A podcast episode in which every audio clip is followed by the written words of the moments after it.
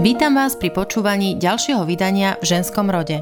Podcast v ženskom rode môžete pravidelne odoberať cez Apple Podcasts, Google Podcasts alebo Spotify.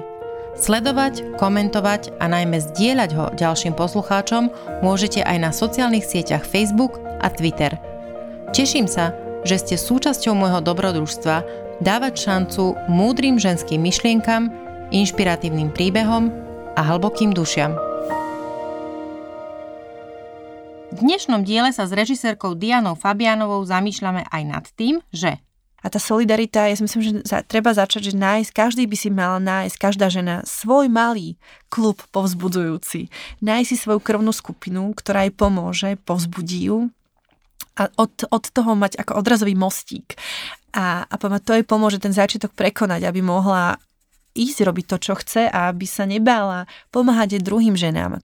Diana je neobyčajná žena. Režiruje dokumentárne filmy, v ktorých otvára nevšedné témy búra predsudky a spoločenské tabu. Svojimi názormi mnohým ľuďom dvíha obočie, niektorým aj tlak. Je aj riaditeľkou známeho festivalu dokumentárnych filmov Jeden svet a tiež angažovanou organizátorkou zoznamovacích stretnutí pre nezadaných s názvom Láska tu. Spoločne sme sa virtuálne spoznali cez už niekoľkokrát spomínaný klub železných matiek. Počas nášho prvého osobného stretnutia ma absolútne ozbrojila svojou spontánnosťou, živelnosťou a toleranciou voči inakosti. Dnes sme sa rozprávali o základných témach a atribútoch ženskosti. Tento diel bude možno pre mnohých až šokujúco otvorený a úprimný. Som ale o to viac presvedčená, že naša spoločnosť potrebuje ľudí, ako je Diana, čo najviac.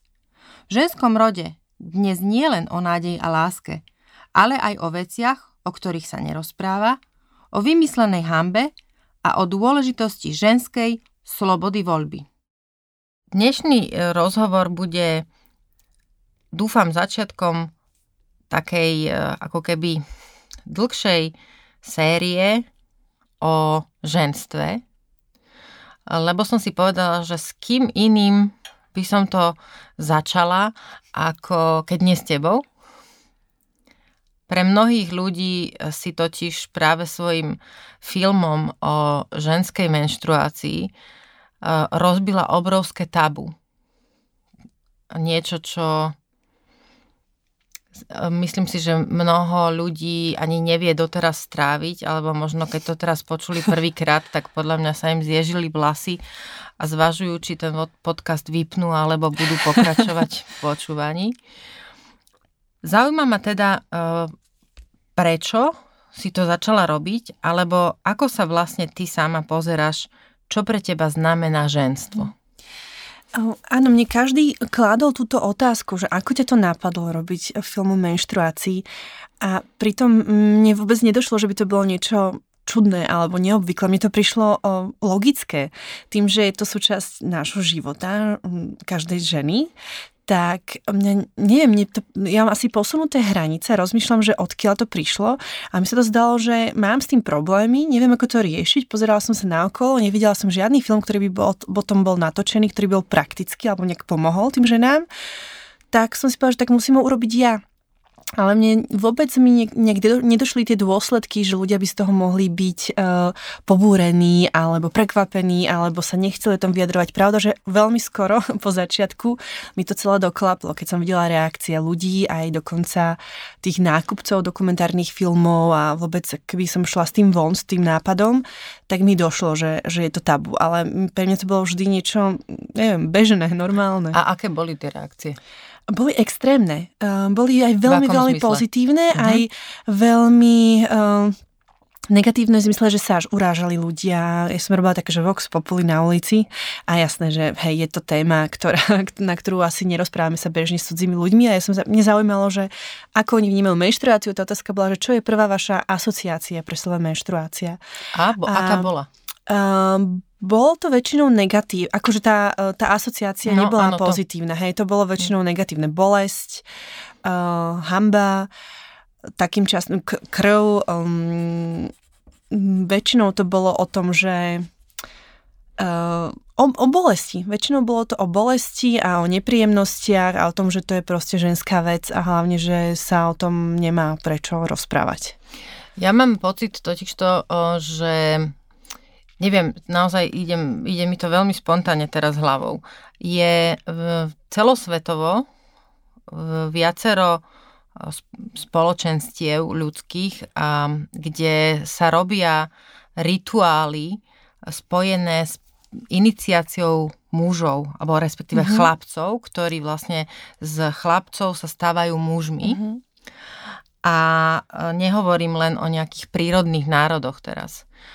A, ale nie som nejako vzdelaná v tom, alebo teda nemám prehľad, že by existovali nejaké Um, moderné spoločenstva, kde by sa robil taký nejaký iniciačný uh, prechod uh, dievčat do uh, spoločenstva žien. Mm-hmm.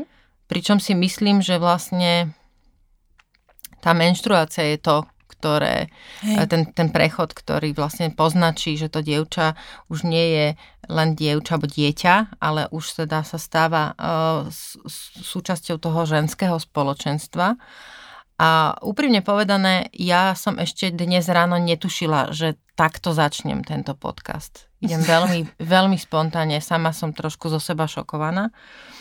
Myslím si, že mnohé mamy nevedia s cérami rozprávať o tom, že čo to menštruácia je, kedy príde, aké to bude a tiež pociťujú ostých, hambu a, alebo niečo také, neviem to ani povedať, neuchopiteľné, že vlastne ako keby im prišlo ľúto, mm-hmm. že už to teda ich dcera má a teraz vlastne, že chúďatko, hej, ako keby toto bolo niečo, čo vlastne na, z, z, poznačí, že to, aha, no chúďa moje, už. Nie je to nič, čo by vlastne bolo nejakým takým privítaním tej uh, ženy v, v tom spoločenstve žien. Áno, to je signál, ktorý dostáva väčšina dievčatok, že mm, aj keď sme robili taký, také tajné castingy na školách a v podstate taký svoj vlastný výskum, že ako to berú tie dievčatá, tak drvivá väčšina, to hovoríme naozaj okolo 95% um, dievčatok ešte, ktoré to nemali, ani poriadne možno nevedeli, a čo to je, ale už vedeli, že je to niečo, čo bude bolieť, čo, je, čo treba skovávať pred spolužiakmi, čo je hamba, ak to vidia, že e, na otázku, že aké to bude, no bude ma boliť hlava, budem nervózna, budem kričať na všetkých a ako by to, bolo, to boli tie, tie informácie, ktoré mali.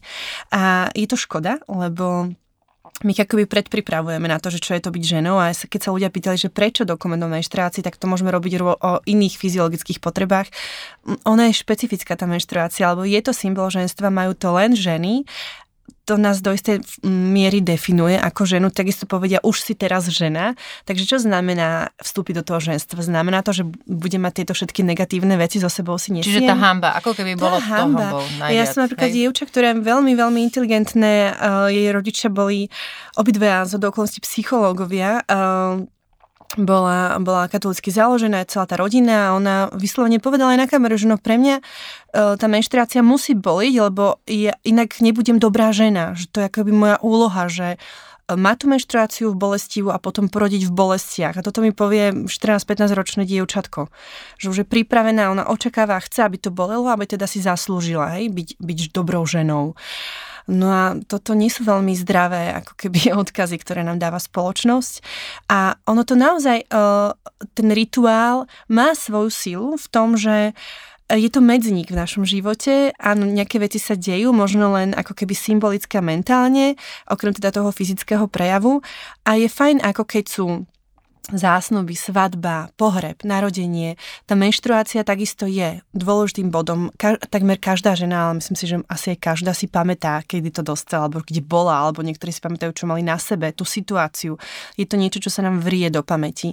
A preto je dobré dať tomu pozitívny náboj, nie negatívny. Teraz začína už tá etapa, kde ty budeš trpieť. Kon, už si skončila teraz. No, už si skončila. Tak. Napríklad moja producentka filmu, francúzska, uh, jej mama, keď to dostala, dostala to veľmi skoro, táto producentka mala nejakých 9 alebo 10 rokov, bola prvá v škole, neboli tam ešte ani smetné koše, že tým, že tí dievčatá ešte nemali menštruáciu, ona na, počas vyučovania začala veľmi silno krvácať, bol to obrovský škandál, tá dievčina mala fakt traumu, pláč, hamba, spoložiaci, výsmech, no celé zle. A prišla pre ňu mama a oni prišli domov, ona jej zdala facku. A ona sa po rokoch ja až spýtala, že mi prečo si mi dala facku. A oni teda boli židovského vierovýznania a ona sa zamyslela, že ja neviem, aj mi dala moja mama facku.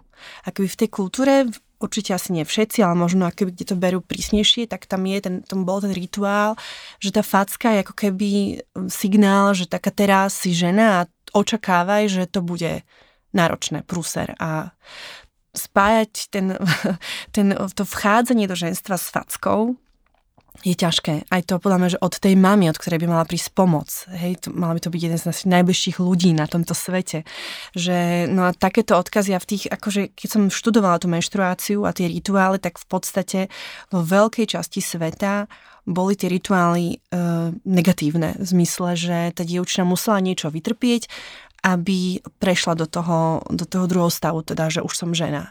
Ja viem, že aj mužské sú častokrát tie prechodové rituály náročné, záťažové.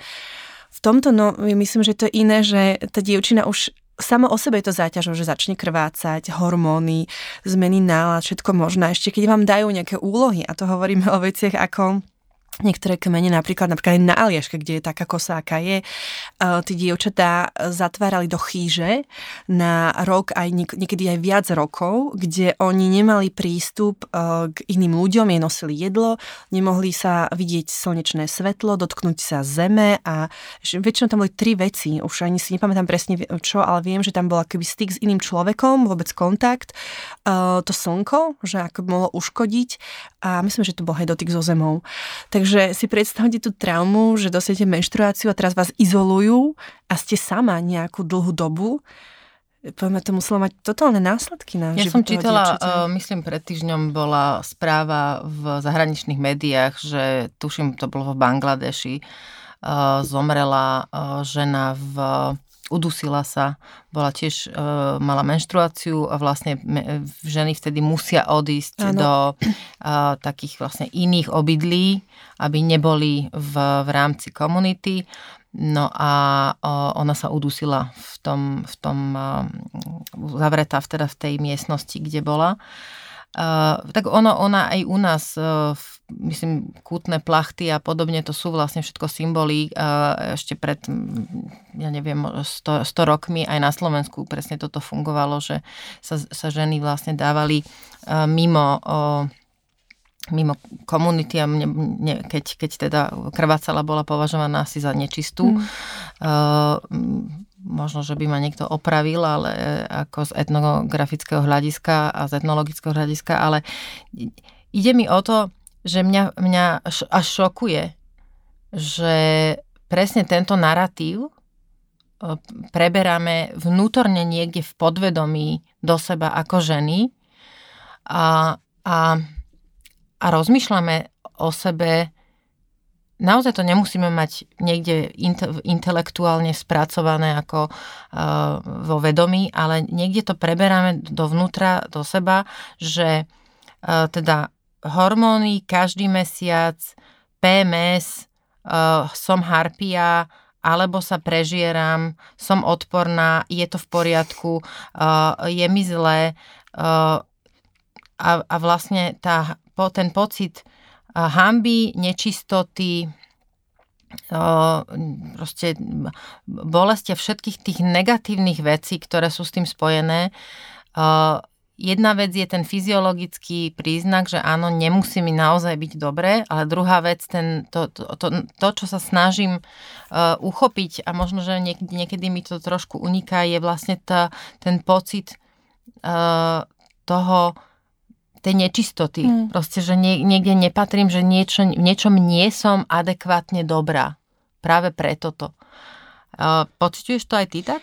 Že to, že to takto vnímame, alebo že to možno väč, väčšina žien má takto Vníma, zakorenené? A aj keď sú štatistiky, tak um, ženy, keď majú menštruáciu, tak oveľa menej sa napríklad dievčatá hlásia v triede, že vyvolať k tabuli, lebo sa boja, že čo keď náhodou pretečú. A keby takisto na poradách, že je im nepríjemné ísť pred nejakú skupinu ľudí, lebo sa boja, že práve toto by sa mohlo udieť a vlastne je to brané ako hrozný trapas, hej, že keby tá krv bola, bolo vidno. Takisto ono, my máme pocit, že uh, už tie reklamy takto otabuizovali, len, len že keď sa nad tým zamyslíme, tie reklamy, ako, ako ich poznáme v televízii, oni zazdávajú ten odkaz, že ak použijete náš produkt, nikto sa nedozvie, že to máte. Vlastne zase eliminujú, hej, že mm-hmm. môžete behať v tých bielých nohaviciach obtiahnutých a tancovať a všetko bude super, ako keby ste to nemali. Ale zase to o tom, že nepriznať tú menštruáciu a urobiť všetko preto, aby nikto nič nevedel a mohli ste fungovať fungovať stále rovnako ako teda na 100%. A to tiež není cesta, lebo zase ako keby nepriznáme nejakú časť zo seba, neakceptujeme nejakú časť zo seba. Napríklad v BBC bola rejiteľka, ktorá pred asi 20 rokmi chcela robiť moja jedna známa dokument o tejto téme, som sa ďaká tomu potom o tom dozvedela, keď som ja robila a oni jej povedali, že ona bola známa feministka a povedala, pokiaľ som tu ja, žiadny dokument o menštruácii nebude nikdy odvysielaný. My nebudeme mužom ukazovať našu slabosť. Takže tiež išla týmto smerom, že každý ten feminizmus tiež vníma po svojom. To neznamená, že my máme byť teraz iní a my máme byť rovnakí ako muži. Veď to je super, že sme iné. A celá táto planéta je to vďaka tomu, že my túto menštruáciu máme a že ovulujeme a menštruujeme. Že to, ako keby my vlastne všetci, všetci z toho benefitujú ale ten samotný proces je videný ako niečo nečisté. No, come on.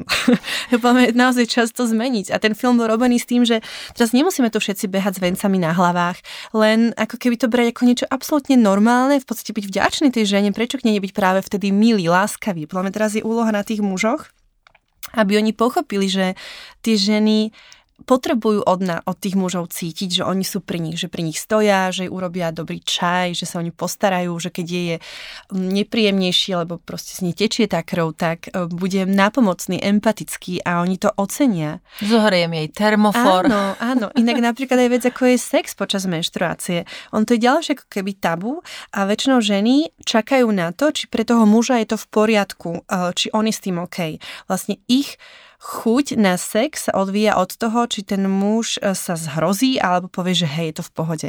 A na druhú stranu tie práve jeden z veľmi efektívnych spôsobov, ako uľaviť krčom, je sex počas menštruácie, alebo teda orgazmus. Môže to žena dosiahnuť aj sama masturbáciou, ale takisto aj sexom. Že vlastne ten celý ten, ten krčok a tak, ten, tá, to prúdi a sa to celé masíruje. A teda akože mnohým ženám to pomáha, len sa ani neodvážia to vôbec od toho partnera chcieť a takisto možno, že ani skúsiť, ale keď už teraz skúsia, ono je to fakt iné, že nehovorím teraz, že v tom najsilnejšom dni to treba, to, podľa každé si to odsleduje, kedy má chuť a kedy nie, ale že byť otvorené aj tomuto, že hľadať a možno toto je jeden zo spôsobov, ako si to celé spríjemniť spríjemniť. Podľa mňa toto bude tak šokujúce pre posluchačov, že... A na druhú stranu... Totálne sa teším, že uh, buráme mýty uh, v niečom. Uh, Prepač, však možno do... ten sex. Nie, že na druhú stranu je to super uh, pocit, keď vidíte, že ten muž tú krv berie úplne normálne a není ako keby nejak zhnusený, alebo že, že to berie ako súčasť toho, teraz je ten sex iný a k tomu patrí aj toto. Uh... Tak podľa mňa je to o tom, že um, celé je to podľa mňa o tom prijať samu seba takú, aká som. Áno, akceptá- ono je to celé o akceptácii. Proste, eh, keď mám pocit, že v 5 alebo 7 dňoch do mesiaca som sama zo seba zhrozená, zhnúsená, alebo sa nemám rada, lebo by som sa najradšej zakopala. A e, te, teraz by som chcela, aby som nevyznela v tom, ja, ja rozumiem tomu, že m, mm, nejakým biologickým rytmom vtedy viac alebo menej všetky máme chuť sa trošku stlmiť, stíšiť, spomaliť, možno byť menej medzi ľuďmi, možno jednoducho prirodzene uh, máme pocit, že si chceme trošku niekde sadnúť, zobrať si čaj, naozaj ísť do tepla a, a nevychádzať, nebyť taká proste dynamická, tie hormóny, ja nevylučujem to a nespochybňujem, že to funguje, a mm, tú, tú nejakú svoju cyklickosť máme, máme e, rešpektovať. A hovorím skôr o tom vnútornom nastavení a, a akceptácii seba samej. Mm. To je niečo, čo, o, o, čo mi ide. On, on nie o nejaké bojovanie proti tomu, že teraz budeme všetky úplne, že načene pobehovať 100% výkonné. O tom nehovorím. Pravda, že ani ja, ja úplne s tebou súhlasím a my nefungujeme, sme cyklicky, nefungujeme stále na 100%, ale to nie je vôbec negatívne. Oni zase, e, zistilo sa, že ak tým, že nám nechali priestor, že počas tej menštruácie mali deň alebo dva voľno, tak potom v tom čase, keď ovulovali alebo v inej fáze, boli zase oveľa produktívnejšie, ako keby museli stále každý deň mať rovnaký počet hodín a podávať rovnaké výkony. Dokonca boli efektívnejšie ako muži. Že my vieme veľmi zabrať a to nemusí byť, že každý deň od pondelka do piatka, ale keď máme akoby priestor, že nám nechajú počúvať, kedy to dávame a kedy nie, tak to má význam aj ekonomický pre spoločnosť a pre všetkých. Na Gloria Steinem napísala krásnu esej, keby muži menštruovali. A tam sa zamýšľa nad tým, ako by vyzeral svet, keby teda muži mali tú menštruáciu. Boli by dni voľná, osla- menštruačné oslavy, keď to majú. Tady boli futbalové zápasy na, na počes mužov, uh, mali by špeciálne dovolenky, no proste veľa vecí, že rozhodne by to nebola hamba, za ktorú, ktorú by muži skrývali a báli sa ukázať, že nám, že by boli oni zhnusené. Bola by to akoby ich pícha, hej, že by si dávali odznaky na, že áno, teraz menštrujem. Muži to vedia uh, si zariadiť trošku lepšie, ako my, ja si myslím. Uh, aký je teda rozdiel medzi mužmi a ženami? Podľa teba? Huh, uh, ja, čím som staršia, tým mám pocit, že je to individuálne v zmysle, že nechcem už generalizovať, že takí sú muži a také sú ženy. Myslím si, že veľa žien má veľa mužskej energie a zase sú muži, ktorí majú veľa ženskej energie a vôbec nie na škodu, nehovorím to ako niečo pejoratívne, vôbec nie.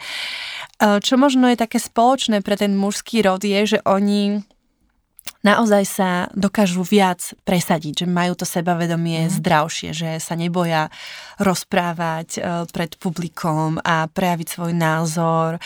Sú menej seba kritickí. to tam dosť plne funguje. Ja robím teda aj um, akcie pre nezadaných ľudí, ktorí si mm-hmm. hľadajú partnera. A tam to vidno veľmi jasne, že tí muži, ako vidia seba, je o dosť menej kritické, ako tie ženy vidia seba.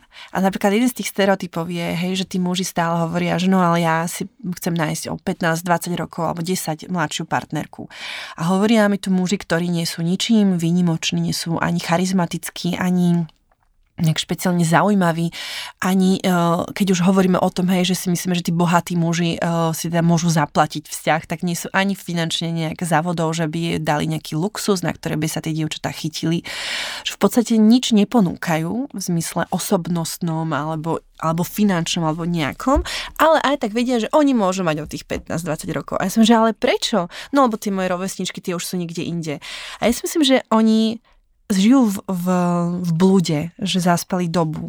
Lebo volá kedy, dobre, bolo to možné a mali tie výhody kvôli tomu, že tie ženy boli neboli finančne nezávislé, ekonomicky nezávislé, nemali možnosti odísť z bytu, keby, keď chceli, alebo sa postarať sami o deti, lebo, ale teraz je už iná doba. Tie, my sme neboli nikdy tak rozhladené, vzdelané, scestované, ako sme teraz. Myslím si, že nastala éra, kedy sa to veľmi, veľmi vyrovnáva a bude sa to a možno sa to aj trochu preklopí. A keby si to tí muži uvedomili, tak by sami sebe, uh, sami sebe by získali, lebo by našli tú partnerku medzi svojimi rovesničkami. Čo je na tom zlé? Mať seberovného partnera, ktorý chápe tie potreby majú spoločnú históriu, majú spoločné, neviem, zážitky z detstva, rovnaké filmy, vyrastali na rovnakých veciach. A úprimne mi je ľud tých mužov, ktorí si v 50 alebo 55 keď niektorí v 60 majú teraz malé deti a musia sa pre tou mladou 30-ročnou partnerkou tváriť, že rovnako vládzu vstávať o 6 a dávať antibiotika a fičať ako vládze ona ešte z na lyžovačky a potom na dovolenky podľa mňa akože upadnú v infarkte za chvíľku niekde. A teraz jasné, že všetko je individuálne. Hej, ja som mala tiež oveľa staršieho partnera, mala som oveľa mladšieho partnera, teraz mám svojho rovesníka, nevymenila by som, to je môj prípad, ale ja chápem, že každý môže vzplánúť a ten vek je číslo. Každá osobnosť je úplne iná a viem si úplne predstaviť, že má 60-ročný 30-ročnú alebo 60-ročná 30-ročného. Myslím si, že to je o človeku, osobnosti, ale nie o, o rode, že teraz mm-hmm. muži sú čiže, takí a ženy také. Čiže keby sme e, negeneralizovali, hej, e, máš pocit, že e, tie odlišnosti, ktoré medzi mužmi a ženami sú, uh, vedú k, k alebo takto to poviem. Ak sa pozrieme na rovnosť, alebo rovnakosť, tak, mm-hmm. a rovnoprávnosť medzi mužmi a ženami, kde asi teraz podľa teba sme? Ja si myslím, že muži to vnímajú inak ako ženy. ja ako žena, budeme teraz 40 rokov, sa vnímam, že som rovnako schopná a šikovná a vyzerajúca ako môj rovesník. Ale veľa mojich rovesníkov nechce mňa ako 40 ročnú. Vieš, čo myslím, že mm. oni by išli, vôbec by sa ani, možno, že nepozerali kvôli tomu veku, že šli by od tých tri, od, k tej 30 alebo 25 A myslím si, že my ženy chápeme, že sme, vieme svoju hodnotu, svoju cenu. Myslíš? Myslíš, že to tak je? Asi nie všetky a to je naša práca. Ale teda ja mm. napríklad už ju viem a mne príde šialené, že, a, že oni to nevidia, lebo oni tým strácajú lebo keby priznali tým ženám tú hodnotu, ktorú majú, všetci by z toho benefitovali. Prečo nezamestnať rovnako šikovnú ženu? Však teraz vidíme, hej, že prezidentka. Máme úžasnú kandidátku, ale volilo by ju koľko percent zo Slovenska a priznalo, že by volilo ženu ako prezidentku len to, že či vôbec tá žena je možnosť, je len malé percento z ľudí v tejto krajine, ktorí by jej dali šancu. Hoci zjavne a čím to je, na to má, stále je to prežívanie tých stereotypov z minulosti, lebo tie ženy nemali 100 rokov dozad nemali volebné právo, že my sme si vybojovali obrovskú cestu. A preto mne príde až také neuveriteľné, že tie ženy nechápu, že ten feminizmus to není nejaká zlovestná uh, skupina žien, ktoré sa mstia mužom. To je o tom, aby každý z nás žil v rovnoprávnej spoločnosti, kde majú všetci rovnakú šancu, kde není ani jeden z nich lepší alebo horší, kde každý podľa svojich schopností má svoje miesto a právo na život. Veď tí ženy bola, kedy nemohli vôbec šoferovať auta, ako vidíme doteraz v niektorých krajinách. Uh, ne, neboli vhodné na, na, na posty, ako sú prezidentka, vôbec pilotka alebo šéfka firmy. Inak jeden z argumentov bol práve aj menštruácia že? Lebo tvrdili, že, že ona sa nemôže uh, dobre sústrediť kvôli emocionálnym výkyvom. To bol argument, prečo nemali ženy chodiť na vysokú školu. Že mm. oni mhm. by to počas tej menštruácie vôbec tým, že sú také cyklické, nezvládali. Že oni nedokážu vstrebať to učivo, že tá mozgová činnosť je už príliš zamestnaná tým, aby balancovala hormonálne výkyvy. Takže to sú všetko to veci, je úplne ktoré... šialené. Normálne no. si to akože e, pozerám na teba a teraz normálne, že mi až rozum zastavuje, a, ale a prepáč, ešte ak môžem, no. toto, toto sa krásne vyvíjalo, keď boli vojny, prvá svetová, druhá uh-huh. svetová vojna, tak tam bolo vidno, ako tá propaganda sa menila, teda hlavne druhá, keď už televízia začala, že vlastne počas vojny ich volali na pomoc a ženy ste potrebné vo, vyrábať, hej, továrne, zbranie, neviem Jasne, čo. No. Lebo muži, muži, muži bojovali. bojovali takže ale... ženy museli vyrábať tie gulky a granáty a všetko. Ale keď sa vojna skončila, mm. tie posty bolo treba znova obsadiť mužmi, takže znova bola reklama na to, aké dobré je byť eh, gazdí gazdinka Doma. a byť v domácnosti Do, a tomu mužovi robiť. Sporáku. Áno, vyslovene. A nie je nič na tom zlé, akože byť pri sporáku, rovnako ako muž môže byť pri sporáku. Keď sa chce. Keď sa chce, ale, ale musí mať tú voľbu, mm-hmm. rozhodnúť sa. Áno, toto hovorím aj ja presne, že um, veľmi, toto, pre, preto som sa rozhodla, že, že by som chcela rozprávať teraz v, v niekoľkých dieloch práve o ženách, ženstve a aj feminizme, preto, pretože si myslím, že sa toho slova bojíme a bojíme sa vlastne v niečom um, ako, obávame sa, povedzme hmm. to tak, z toho uh, vôbec rozprávať na tému uh, ženy, muži, ženstvo, feminizmus, pretože ako presne, ako keby to bol nejaký strašiak a niečo, že nechceme patriť medzi ženy, ktoré um, teda sú, ja neviem, neoholené, nemajú radi mužov, uh, sú militantné, hej, to slovo militantný, presne toho sa, to, to každý sa bojí, že ja nie som taká, uh, ale nebyť uh, snách uh, o, o to, aby sme dostali práva, ktoré ešte naše prababičky nemali, alebo praprababičky, tak nešoferujeme, nemáme otvorené bankové účty, neštudujeme na vysokých školách mm. a nemôžeme si sadnúť same ani len na kávu. Teraz nehovorím o to, že by sme išli večer do baru a sadla si žena sama k baru, ale že nemôžeš ani vojsť sama do kaviárne a musela by si ísť s inou ženou, s nejakou garde dámou, alebo proste guvernantkou, ktorá by tam s tebou nejaká žena išla, aby si nebola označená za, za proste lascivnú. Ehm, to slovo feministka má veľmi negatívnu konotáciu a ono je dôležité si uvedomiť, že to bola kampaň uh, veľmi múdro vymyslená, práve keď vznikla veľká vlna feminizmu, tak vznikla protikampaň tým, že oni označovali tie feministky, že to sú len také škaredé mužatky, ktoré nenávidia mužov. A ona sa tá kampaň udržiavala, aha, až doteraz pretrvala. A pritom, keď si vezmete, koľko vyslovene škaredých feministiek poznáte, podľa ja mňa poznám... nikto nevie, že by poznal nejakú feministku. Áno, to, to je nejaká to. chiméra, ktorá niekde je, ktorú ani nevieme naplniť obrazovo. Áno.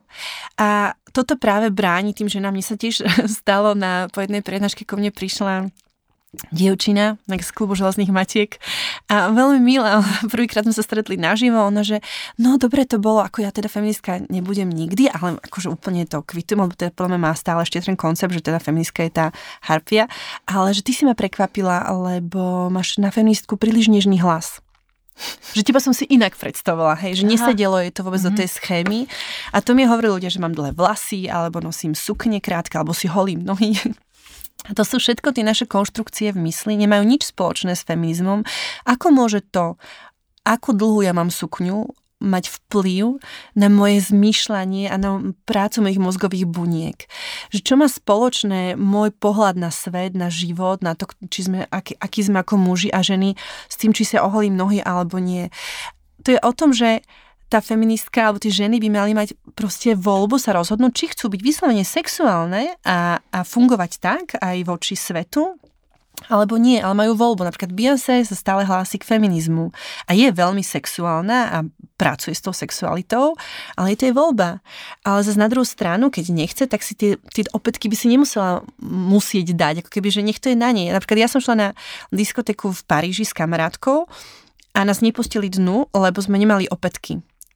A som vysvetlila, že viete, ale idem tancovať a neidem stať pri bare na vysokých opätkoch a byť ozdobou a čakať, kým nejaký muž zaplatí drink. Viete, diskotéka je na tancovanie, nie?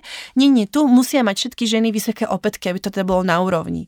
A tí muži nemusia mať vysoké opätky, sakra.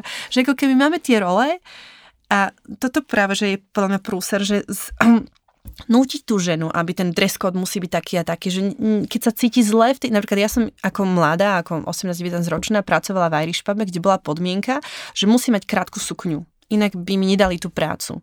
A vtedy som veľmi váhala, či ísť alebo neísť, lebo ja som si myslela, neve, mala som pocit, že moje telo je škaredé a bolo mi to nepríjemné ísť tej krátkej sukni. Keď som to dala a pre mňa to prelomilo tú bariéru, a tedy nosím sukne, nemám s tým problém, ale vyslovene, že ta, tam bolo podmenené tým, aby tá žena, teda to dievča bolo objekt pre tých mužov, aby sa na ňu pozerali, aby behala v tej krátkej sukni po bare. Oni si potom a, aj o tom je, objednajú. Áno, aj o tom je feminizmus, že nie, tá žena, keď chce, tak bude, alebo to dievča, tak bude mať nohavice. To nejde o to, aby sa mali na čo pozerať. Teraz som počula, akorát v letadle sa rozprávať dvaja páni, že No to je hrozné, že tie letušky nie sú pekné, ale lístky nezlacnili letenky. Viete, že stále vnímame tú ženu ako sexuálny objekt a toto není v poriadku. Lebo on, my sme aj sexuálne a ja si užívam svoju sexualitu, ale ja ju dám tomu, komu ja uznám za vhodné, kedy ja uznám za vhodné. Ja chcem mať tú voľbu, komu ju ukážem a kedy ju ukážem, kedy mám na to chuť. A ak nemám vôbec, tak vôbec nechať nás rozhodnúť o sebe samých. No to je podľa mňa tá kľúčová veta, že nechať ženy rozhodnúť o sebe samých. Mm-hmm. Vo všetkom, čo k ženstvu patrí. Či je to menštruácia, či sú to interrupcie, alebo je to fakt, či môže uh, ísť do uh, zamestnania na plný úvezok, na polovičný, či bude alebo nebude mamou a ako bude naplňať svoje materstvo versus jej pracovné postavenie. Je, myslím si, že je veľmi veľa možností, ako rozoberať tieto témy a som strašne rada, že nachádzam stále nové a nové inšpiratívne ženy, ktoré sú o tom ochotné so mnou hovoriť. Keď som začala robiť tento podcast, tak som si povedala, že môjim publikom budú všetci, ale mojimi respondentkami budú len ženy. A urobila som to preto, lebo mám pocit, že, a to ako mama troch synov, že muži dostávajú veľmi veľký uh, verejný priestor alebo mediálny priestor na prezentáciu toho, čo si myslia. Paradoxne aj v oblastiach, ktoré sa týkajú výlučne žien. Hej. A veľmi málo, vždy boli také debaty, kde som, som čítala také debaty, že či vieme nájsť dostatočne veľa žien odborníčok, ktorých by sme mohli sa pýtať, keď robíme nejakú anketu. A veľmi málo tých žien bolo prezentovaných a ja som mala pocit, že to nemôže byť preto, že by neboli. Môže to byť preto, že nie sú ochotné hovoriť, ale možno len preto, lebo im nikto nedal priestor a nenaučili sa mm. ešte hovoriť. Ani pre mňa uh, počiatok toho podcastu nebol jednoduchý a, a každý jeden diel je v niečom veľmi špecificky ťažký, mm. pretože tiež aj ja potrebujem dostať nejakú mieru odvahy a rozprávať, formulovať, čo si myslím, dávať zo seba von uh, svoje nejaké skúsenosti, svoje zážitky, to, čo ma trápi, čo bolo pre mňa nejakým spôsobom, zážitkom buď traumatickým, smutným, alebo takým, ktorý ma niekde úplne paralizoval až vyplašil. A povedala som si, že tie ženy, ktoré tu budú sedieť so mnou, chcem, aby rozprávali pre mužov, ktorí sú schopní a ochotní počúvať ženy a aby rozprávali ženám, ktoré sa možno na základe toho same mm. odvážia niekedy artikulovať svoje vlastné myšlienky, pocity a začnú formulovať svoje vlastné požiadavky. Možno v rámci svojej rodiny, možno v rámci samej seba, ale možno aj v rámci spoločnosti alebo práce. Muži by nám dokázali veľmi pomôcť. Ja si myslím, že je to teraz naozaj ich úloha sa zastať žien a byť v tom s nami a dať nám zelenú a pomáhať, lebo áno, majú väčší vplyv, ale ja si myslím, že nikto tým nestratí, naopak všetci získame, ak budeme stať pri sebe, nebojovať jeden proti druhému. Ja si myslím, že naozaj je život o tom, že kráčame spolu ruka v ruke sme tu spolu na tomto svete a každá vojny a hlúposti, ak myslím vojny obrazné, hej, sú nadbytočné a škodlivé. A stále ešte pretrváva názor, že že nie, nie je dostatočne zaujímavé ženy, hrdinky, ženy, počúvať ženské príbehy, chodiť na ženské semináre alebo témy. Preto aj sa v Hollywoode bolo mm, to, mm, oveľa väčšia časť hlavných hrdinov boli muži. tá žena bola väčšinou taká okrasa, tam ozdobala, akby tie, mm, ten príbeh sa odvíjal od aktivity toho muža, čo sa teraz dosť mení, ale ešte pár, 10 ročí dozadu vlastne to bolo celé o tých mužoch, alebo tá žena bola vyslovene sexuálny objekt, krásna Marilyn Monroe. Bol, bol hrdina a tá je, ona potom čakala, kým mu padne do náručia áno, v závere. Áno, no. lebo um, stále ešte zostáva také, že vlastne nemajú prečo počúvať ženské témy, veci. Napríklad som mala TEDx Bratislava teraz. Bolo to, že TEDx Women, hej? Že bolo to ženy rečničky. Boli áno, tam, tam sa stretli. Áno, tam sa stretli. Boli tam samé ženy. Ja som vyslovene hľadala mužov, teda okrem uh, ľudí, ktorí to organizovali, organizátorov. Tak som zbadala jedného, tak som bežala za ním, že môžem sa ťa spýtať, prepač, prosím ťa, aká bola tvoja motivácia sem prísť? A on že ja som skôr proxu, ja to robím, ale môžem povedať, ako si očistiť zuby. ja, že no tak toto nie je dobre, tak som šla ďalej, teda bol tam muž, mladý muž, ale bolo tam vyslovene, že kvôli práci. Tak som spadala druhého, druhého. Uh, bežala som za ním a on povedal, mňa ani nenapadlo neísť, veď uh, prečo by som nešiel? Zas úplný opak. Uh-huh. A toto ale napadlo jedného muža a bolo tam koľko žien? 200, 200 250. A chcela som vedieť viac, ako to, že on má iný metrix mm-hmm. myslenia. A začal som sa ho pýtať, ale prišla jeho priateľka a s veľmi ostražitým výrazom v tvári mu povedala, už je na čase ísť. a, a odišli. Takže nemala som možnosť sa hlbšie dozvedieť, že teda čo, čo ho formovalo, že to vidí inak ako Možno väčšina mužov. Možno Ale bolo by super, keby pochopili, že prichádzajú oveľa, lebo ja byť mužom, no prvé, čo spravím, je kúpim si lístok na podujatie, keď bude 250 žien a chcem, po, a teda ja, ja by som v momente si kúpila lístok na podujatie, kde bude 250 mužov, kde sa budú rozprávať, vidím, čo ich zaujíma. Je to neuveriteľná sonda do ženskej duše, pochopiť ich, počúvať ich rozhovory. Podľa mňa by tým totálne získali aj, aj vedomosti, aj náklonnosť, aj nové možno známosti, vzťahy. No ale to možno predpokladá, že ľudia musia musia mať v sebe zvedavosť. A nás mm. hovorím, že ľudia, čiže nie muži, ženy, ale proste ľudia potrebujú uh, nejako v sebe uspať ostých a vzbudiť mhm. zvedavosť. Mm na, ako, dozvedieť sa niečo Hej. o tom druhom. Aj to možno nastavenie v hlave, že to nebolo stretnutie, kde sa rozprávame o pračkách a, a varení. Ale len... tiež ma toto hnevá, prepač, e, že tak skáčem, ale prečo by sa mali ženy rozprávať o pračkách alebo No ale to je v tej ich hlave, lebo tým sa ženy museli predtým, lebo iba oni riešili domácnosť a veci, takže oni majú stále pocit, že stále je to na tej úrovni, že ženy riešia tie nudné témy a oni majú tie chlapské. Keď si pozrieš staršie filmy, tak proste ženy išli bokom, rozprávali sa o svojich, no takých tých ženských a my muži poďme si zapáliť cigaru a rozprávať sa o politike. Halo, a ten svet sa úplne zmenil, je to celé o inom a tie ženy majú, však sme sa rozprávali tam mm. o témach, o, o nano... Všetkom, to ani nehovor, o čom všetkom sme sa rozprávali. A, áno, ja ako... Um, je jasné, že existujú v, v spoločnosti uh, určité stereotypy a ja ako ne, nemám ambíciu, že teraz postavím ma za uh, neviem koľko dielov podcastu zmením teraz nejaký narratív spoločnosti. O to mi nejde. Ide mi skôr o to, aby sme naozaj aspoň začali premýšľať, mm.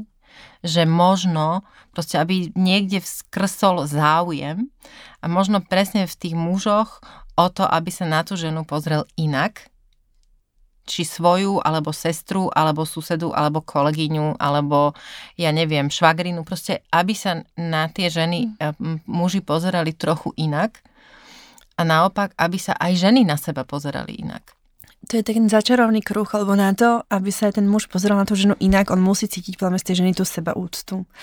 To, že ona si verí a že ona si váži sama seba, to je ako s tou menštruáciou. Ako ona bude rozprávať o tej menštruácii, tak muž pozoruje, muž nemá menštruáciu, jediná referencia je pre neho žena. Hej, že ako, ako ona sa správa, čo robí, ako sa vníma samu seba, on kopíruje ten jej vzorec. Keby tá žena povedala, ja mám menštruáciu, prosím ťa, teraz potrebujem tvoju pomoc, buď ku mne milý, prinies mi teplý čaj, trochu sa o mňa postaraj, ale brala to ako, že však ja som si vedomá, že vďaka tej menštruácii možno ti raz dám dieťa, alebo uh, som ti dala dieťa, alebo proste len je to vizitka toho, že som žena, všetko funguje ako má, mám, mám zdravé som telo zdravá. a teším sa z mm-hmm. toho, hej. A tak on nepovie, že no pre Boha, tak ja sa teba nedotknem, alebo proste to si vyrieš sama, že aj ona udáva tón, ale ten muž by mal byť dostatočne empatický, zachytiť to a po, potom jej pomôcť a byť jej nápomocný. Ako keby, že on musí aj od nás cítiť, že, že my sa nehambíme, že my, my máme tú úctu k svojmu telu a vôbec na iných úrovniach k iným veciam. A a potom už je na ňom, hej, aby počúvala, pomáhala, že proste musíme vychovať empatických mužov. Ale no presne teraz, no dohovor, prepač. Na druhej strane dôležitá veľmi aj ženská solidarita, že my sa musíme navzájom podporovať a, a nezadzovať iné ženy, ktoré sa snažia sa napríklad práve hej, ten prezidentský boj, čo teraz je, že od veľa žien zaznieva tá vec, že ale veď ona má byť doma a má sa starať o svoje deti. Nechajte každú ženu, nech si robí, ako ona uzná za vhodné. Ja si myslím, že určite to zvláda, keď sa dala na, takúto, na takýto post, mi príde veľmi ľudská, konkrétne táto kandidátka, že by to nespravila, keby cítila, že ubližuje svojim deťom. Myslím, že má už väčšie deti. Že ako keby nechá tie ženy žiť svoj život a podporiť ich v tom a my sa navzájom potiahneme jedna druhú. Takisto na druhej strane je super, ak tá žena nájde zmysel v tom, že len je doma a stará sa o domácnosť a o deti. Veď to je tiež krásne. Každý nech si nájde to naplnenie podľa svojho uváženia, rozhodnutia. To je ten výber. To je tá voľba. Hej, nechať tú voľbu. Možnosť výber. Solidarita žien. To je téma, ktoré tiež chcem venovať aspoň pár minút. A aj keď je to naozaj že málo na to, aby sme niečo v tej, tej téme rozobrali do detajlov. Ja už som o tom tu v, v ženskom rode hovorila. A môj názor je taký, a možno teda sa nestotožňujú s ním e, mnohé ženy, alebo možno, že to dúfam aj, že sa s ním nestotožňujú, ale mám takú skúsenosť, že e, ženy nie sú vo všeobecnosti solidárne s inými ženami. a že um, stalo sa mi, teda mám svoj, tak by som to povedala, mám taký svoj úzky kruh žien, kde sa cítim nielen, že prijatá, ale naopak, že sa cítim podporovaná, povzbudzovaná, obdivovaná, uznávaná a teším sa z toho a o to viac som ja schopná to dávať všetkým tým, ktoré mm-hmm. sú v tom mojom kruhu, aby to oni mohli dávať zase tým mm. svojim iným ženám a kamarátkam ďalej. Ale vo všeobecnosti mám taký pocit z iných cudzích žien alebo zo žien, ktoré menej poznám a ktoré hlavne menej poznajú mňa, uh, že sme k sebe navzájom mimoriadne kritické. A spochybňujeme tú druhú a jej motivácie hmm. oveľa viac, ako by sme spochybňovali mužov. Myslím, že som o tom hovorila najmä s Janou Šemeš, že sa to prejavilo aj pri Hillary Clintonovej. Mm-hmm. Preto to spomínam, lebo naozaj nejde o to, že aká konkrétna žena to je, myslím si, že, že proste nie, tam to nezavážilo. A myslím si, že ani v tomto našom prípade to ne, ne, nemá až takú váhu, pretože e, táto kandidátka nie je nejaká extrémne verejne Slovensku známa. Uh-huh, nie. To znamená, že nie je to o jej mene, ale už som veľa žien počula, Uh, takisto som počula, že povedať, že áno, budem ju voliť, alebo veľmi by som chcela, ale som počula aj veľa žien, ktoré proste povedia skôr, že a myslím si, že nie, že na to ešte Slovensko nemá pri... a nebudem míňať hlas, alebo však akože prečo radšej, hej, že mala by byť, neviem aká, alebo však možno, že nemal, by, nemala by mať také ambície, že jednoducho, neviem, že čím to je. Toto nie je ani otázka, len sa skôr tak rozprávam o tom, že či tá tá, tá kritickosť e, žien k iným ženám nesúvisí vlastne so seba kritickosťou žien k sebe samým. Podľa mňa súvisí asi to má aj korene v, tiež v našom spoločenskom vývoji, že my sme boli, predtým sú, sme súťažili, hej, že kto si nájde lepšieho muža, lebo to bola jediná cesta, že sa zabezpečiť a mať muža. Všetky sme si boli navzájom konkurentkami. A tá konkurencia vždy viac, ako keby nám záleží na tom, aby nás bohužiaľ nepredbehli tí, ktorí sú nám uh, podobnejší, v zmysle mm-hmm. je to náš rod, hej, ona menej riešime mužov, alebo sú iní, alebo sú inde, alebo ich vnímame, že sú inde, ako tie ženy, ktorá, to by som mohla aj ja, ako to, že ja nie, a keď ona áno. Vždy na toho suseda viac žiarlime alebo závidíme mm-hmm. ako na niekoho, kto je ďaleko alebo kto je hey, v inej sfére. Ako to, že ona nie a ja áno, áno. je presne to, tá, tá veta, ktorú majú brzdíme. mnohé ženy. Mm-hmm. Že prečo ona má a ja to nemám. Len keby sme pochopili, že na, keď vytvoríme reťaz, sa navzájom potiahneme, že to je, keď my podáme pomocnú ruku, oni podajú pomocnú ruku nám. Toto zmení tento mindset je podľa mňa veľmi dôležitá úloha naša teraz. Uh, pochopiť, že všetky tým získame to není o víťazstve jednotliv, jednotlivca alebo jednotlivkyne. Tak lebo my nesúťažíme, že ako, pardon tá výraz, ale my nesúťažíme o chlapov. Hej. My tu na, to naozaj nejde o to, ktorá bude krajšia a uloví si bohatšieho a krajšieho chlapa. My teraz nám ide o nás samé. Len všade dostávame tie odkazy. Keď pozeráš od billboardov, reklám, televízie, všade je to o tom, inak to je ďalšia vec, hej, že vlastne právo na lásku a na šťastie, na bohatstvo majú len krásni, krásni ľudia. Že akýkoľvek film si pozrieš, tá hlavná hrdinka, my, jasné, že je prirodzené, že my sa chceme pozerať na krásu. Hej, to je niečo veľmi, veľmi hlboké v ľudskom. Biologické, no. Biologicky podmienené, to nezmeníme, ale ako s týmto pracovať, lebo my nasávame od naozaj narodenia že treba byť krásny. Tí stereotypy tam stále sú a muž zase bohatý. Ja čítam tie rozprávky deťom a si do, do, do, dorozprávam vety. Lebo mm. to je mhm. naozaj o tom, že on uvidel nádhernú princeznu, niekedy je jedno aj, že je mŕtva, Hlavne, že je krásna, odnesím si v, trhlo, v truhle, aby som sa mohol na ňu pozerať. A ona sa, Snehulka sa prebudí a vidí, že tam je princ, má ten status a to stačí na to, aby povedala áno, išla s ním do neznámeho obydlia, alebo to je hrad bohatý, kde jej bude dobre a žili šťastne až do konca. Vlastne stačilo teda, že ona zaujala svojou krásou, hoci už takmer po smrti a on tým svojim, svojim postavením. A toto prelomiť bude tvrdý oriešok, ale tak e, je to práca, ktorú treba spraviť.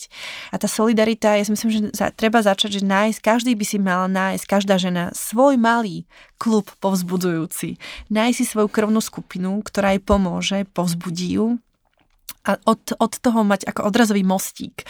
A, a to jej pomôže ten začiatok prekonať, aby mohla ísť robiť to, čo chce a aby sa nebála pomáhať aj druhým ženám. Keď my sami sme si vedome svojej hodnoty, svojich schopností, tak s radosťou potiahneme tie ďalšie, lebo ich nevnímame ako konkurenta, ktorý ja viem, že mne nemôžu zobrať to, čo viem ja. Ako ne, vysvetlím to takto, že e, všetci mi hovoria, že Ježiš, nebojíš sa hovoriť o svojich projektoch, že čo keď to oni okopírujú, spravia to isté. Jasné, že hej, sa to robí, sa kopíruje, ale keď urobí niekto iný film na tú istú tému ako ja, bude iný ako ten môj, lebo tam je vždy osobnosť toho autora, alebo proste tá, tá pečiatka jedinečnosti, ktorú máme každý, každá z nás, sa nedá okopírovať. A tá imitácia nikdy, tak, nikdy nebude taká dokonalá ako ten originál. A ľudia zase nie sú hlúpi, len dokážu rozoznať reálnu hodnotu od tej napodobneniny.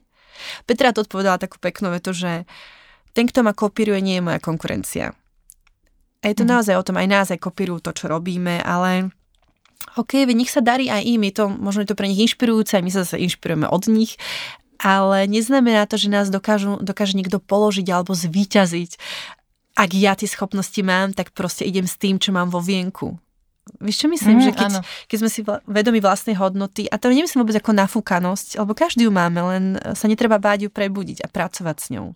No to je podľa mňa uh, ďalšia uh, veľká téma je uh, prebudenie vlastnej kreativity a toho, čo v sebe nosíme aby sa to nestalo, ja neviem, možno v 60 že si tá žena vlastne povie, že prečo som, ach, prečo som len neurobila toto a toto mm. skôr, alebo vôbec, že nezačala nikdy a s nejakým, s tým svojim, čo v sebe nosila nejaký sen celé roky a 10 ročia a, a vlastne už nikdy nespozná, že či by bola v tom uh, dobrá alebo nie. To je veľmi smutné. Hej, a vtedy je prichádza tá trpkosť, keď cítim, že som nenaplnila ten svoj potenciál, že ten život som prežila mm. bez toho, aby som dala von všetko to, čo vo mne bubloce a chce preraziť. A preto treba od úplne útloho veku učiť dievčatá jasné, že aj chlapcov, ale teda títo majú tak mm. prirodzenejšie, ale že deti, aby, aby mali tú odvahu vyjadriť vôbec svoj názor. Ja si pamätám ale, že škola, že nás zastavovali, keď sme sa hlásili, že mne vždy hovorila učiteľka, že nefilozofuj Fabianová na dejepise, ale mne sa bavil mm. dejepis a tie otázky neboli pre ňu vhodné, lebo to zdržovalo, alebo sa aj nechcelo nad tým rozmýšľať. A to sme mhm. stále, ako by tam neboli, ja si v škole nepamätám, že by nás podporovali v tvorivom myslení alebo kritickom myslení. A to tak ne, nezmeníme, tak to zase bude brzdiť ďalšie, ďalšie generácie. Si myslím, že, že hrozne veľa zohráva aj škola úlohu v tomto. Ak teda nemám mhm. doma to šťastie, že mám osvietených rodičov, ktorí ma podporujú a, a, a dávajú mi ten rozlet, tak ak to nie je ani v tej škole, tak tá odvaha ťažko ju nabrať. To je, pre mňa je to, to, má, to je najväčšia ambícia, ktorú mám, je, aby um, ženy a muži, ale najmä ženy, ktoré počúvajú, aby keď má pocit, že to ona už v sebe neodomkne, že na, proste, že na to nemá silu alebo odvahu, tak chcela by som, aby, lebo na to väčšinou matky odvahu majú, bojovať za svoje deti. Uh-huh.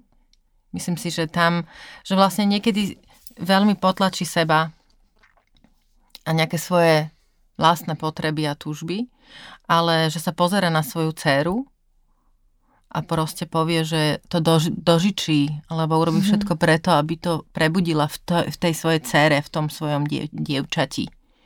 A, aby a, tie dievčata začali sa pýtať, rozmýšľať o sebe inak. Aby mali ambíciu dožadovať sa veci pre seba tak, ako to majú chlapci. A, a aby vlastne tá solidárnosť medzi dievčatami vznikala v tej novej generácii. Hej, možno kto nemá šťastie na mamu, takúto, tak uh, nájsť medzi staršími ženami mentorku, niekoho, mm. kto by jej bol možno babička, alebo učiteľka v škole, alebo niekto, kto kto cíti, že, že tam je tá blízkosť a že má ochotu pomôcť tomu hm. mladému dievčaťu. Bezdetné deti. Be... Máme veľmi veľa žien, tety, ktoré no. deti nemajú. Hej. Z akéhokoľvek dôvodu. Ale to neznamená, že nemôžu byť veľmi dôležitými ženskými dušami pre iné dievčatá. Mm-hmm. Lebo tie ženy, ktoré chcú pomáhať, tu sú, aj keď máme mm. možno pocit, že nemám nikoho takého, on, keď mm. sa nad tým začne tá žena rozmýšľať, mm. určite nájde. Lebo zase je nás veľa, hovorím teda aj za sebou, aj cítim potrebu pomáhať iným ženám, aj mám také dve mladé dievčatá, ktoré mám veľmi rada a verím, že im budem vedieť možno nejak len nejakými radami pomôcť, aby sa nebáli a išli si svojou cestou že je veľa takých žien, ktoré, ktoré chcú tí ďalšie ženy im dopomôcť a, a len ich tak akože popohnať mm-hmm. a ono mhm. to už potom ide samo, keď už má tú základnú nejakú. Strašne rada by som sa rozprávala ďalej, ďalej a veľmi rada by som chcela avizovať, že uh, nebudeme, teda nesedíme tu posledný krát, lebo uh, jeden diel budeme venovať rozprávaniu o láske. Super. Uh, myslím si, že to bude taký májový, uh, nejaký májový leitmotív, maj lásky čas, uh, lebo veľmi, veľmi rada by som hovorila s tebou o láska tu. veľmi rada. O, o zoznamke a o tom, ako uh, ten, ten, myslím, že tam máte podtitul Zalúbime vás? Alebo? Uh, máme, že spájame spriaznené duši, ano, duše. spájame spriaznené duše, ano. ale máme, hej, predtým sme mali, že zalúbiť, zalúbiť sa, spozna, spoznať sa, zal, Neviem, zozna, to bolo to také, že zalúbime vás a to bolo strašne krásne, mi to prišlo také, že proste vytvoríme niečo, kde sa budete mať e, príležitosť e, stretnúť s niekým a zalúbiť sa a my, my, to, my to zariadíme za vás, to bolo proste pre mňa, strašne som sa na tom bavila. Takže to, to bude jedna vec a vôbec sme sa nedo, nedotkli vlastne tvojho, tvojej funkcie v riaditeľky v, v jeden svet, takže to bude tiež niečo, kde by som veľmi rada s tebou hovorila o tom. A dnešný diel by som chcela e, skončiť takými otázkami na telo. A O čom najviac alebo najradšej rozmýšľaš, keď si sama? Jedna vec je, že cestovanie, že to zabrá dosť veľa mojej mysle, že, že pre mňa to cestovanie, mysle spoznávanie nové, nových krajín a ľudí, alebo sa navracanie do miest, kde mi bolo dobre, alebo s ľuďmi, ktorým bolo dobré, že to je pre mňa taká, že, že mentálna oáza. A druhá je o projektoch. Uh, rozmýšľam nad vecami, ktoré robím v zmysle dokumentárne filmy, že mám teraz rozpracovanú tému a o tom, ako to celé pospájať, alebo nedá sa o tom rozmýšľať, keď som s deťmi alebo s mužom, lebo to je proste také celé roztrapkané to myslenie, je to pár sekundové útržky alebo minúty, ale keď som sama snažím si tak upratať si v hlave, že ako to celé, si v hlave premyslieť, ako to budeš mať štruktúru, čo tam chcem, čo tam nechcem, si vytváram to dielo, ten film mm. si vytváram v hlave. Čo ťa najviac inšpiruje? Deti, muž, a ja zbožňujem TED Talky, mm-hmm. knihy, príbehy z kníh, ale aj každodenný život. Ja dosť fungujem tak situačne, že mm-hmm. odpozorovávam a, a zapisujem si nejaké veci a asi také tie nečakané stretnutia bežného druhu. A čím by si bola, keby si nebola tým, čím si? Bola by som námorničkou. Plavila by som sa po moriach, oceánoch, na, pod slnkom, na, vo voľnom, akoby voľnom priestranstve. Mňa veľmi láka o, takéto bádanie a premiesňovanie sa v priestore. Akože úplne, keby som mohla čím, byť čím úplne, úplne najviac chcem, takže astronaut. Uh-huh. A to mi príde až také nereálne, že uh-huh. teda mi stačí aj ten námorníčka. Ďakujem, že ste počúvali môj podcast v ženskom rode. Ak vás tento rozhovor zaujal, vypočujte si aj tie ostatné. V ženskom rode môžete sledovať a zdieľať aj na Facebooku. Napíšte mi svoje názory, nápady a hodnotenie. Už o týždeň v stredu sa na vás teším s novým dielom.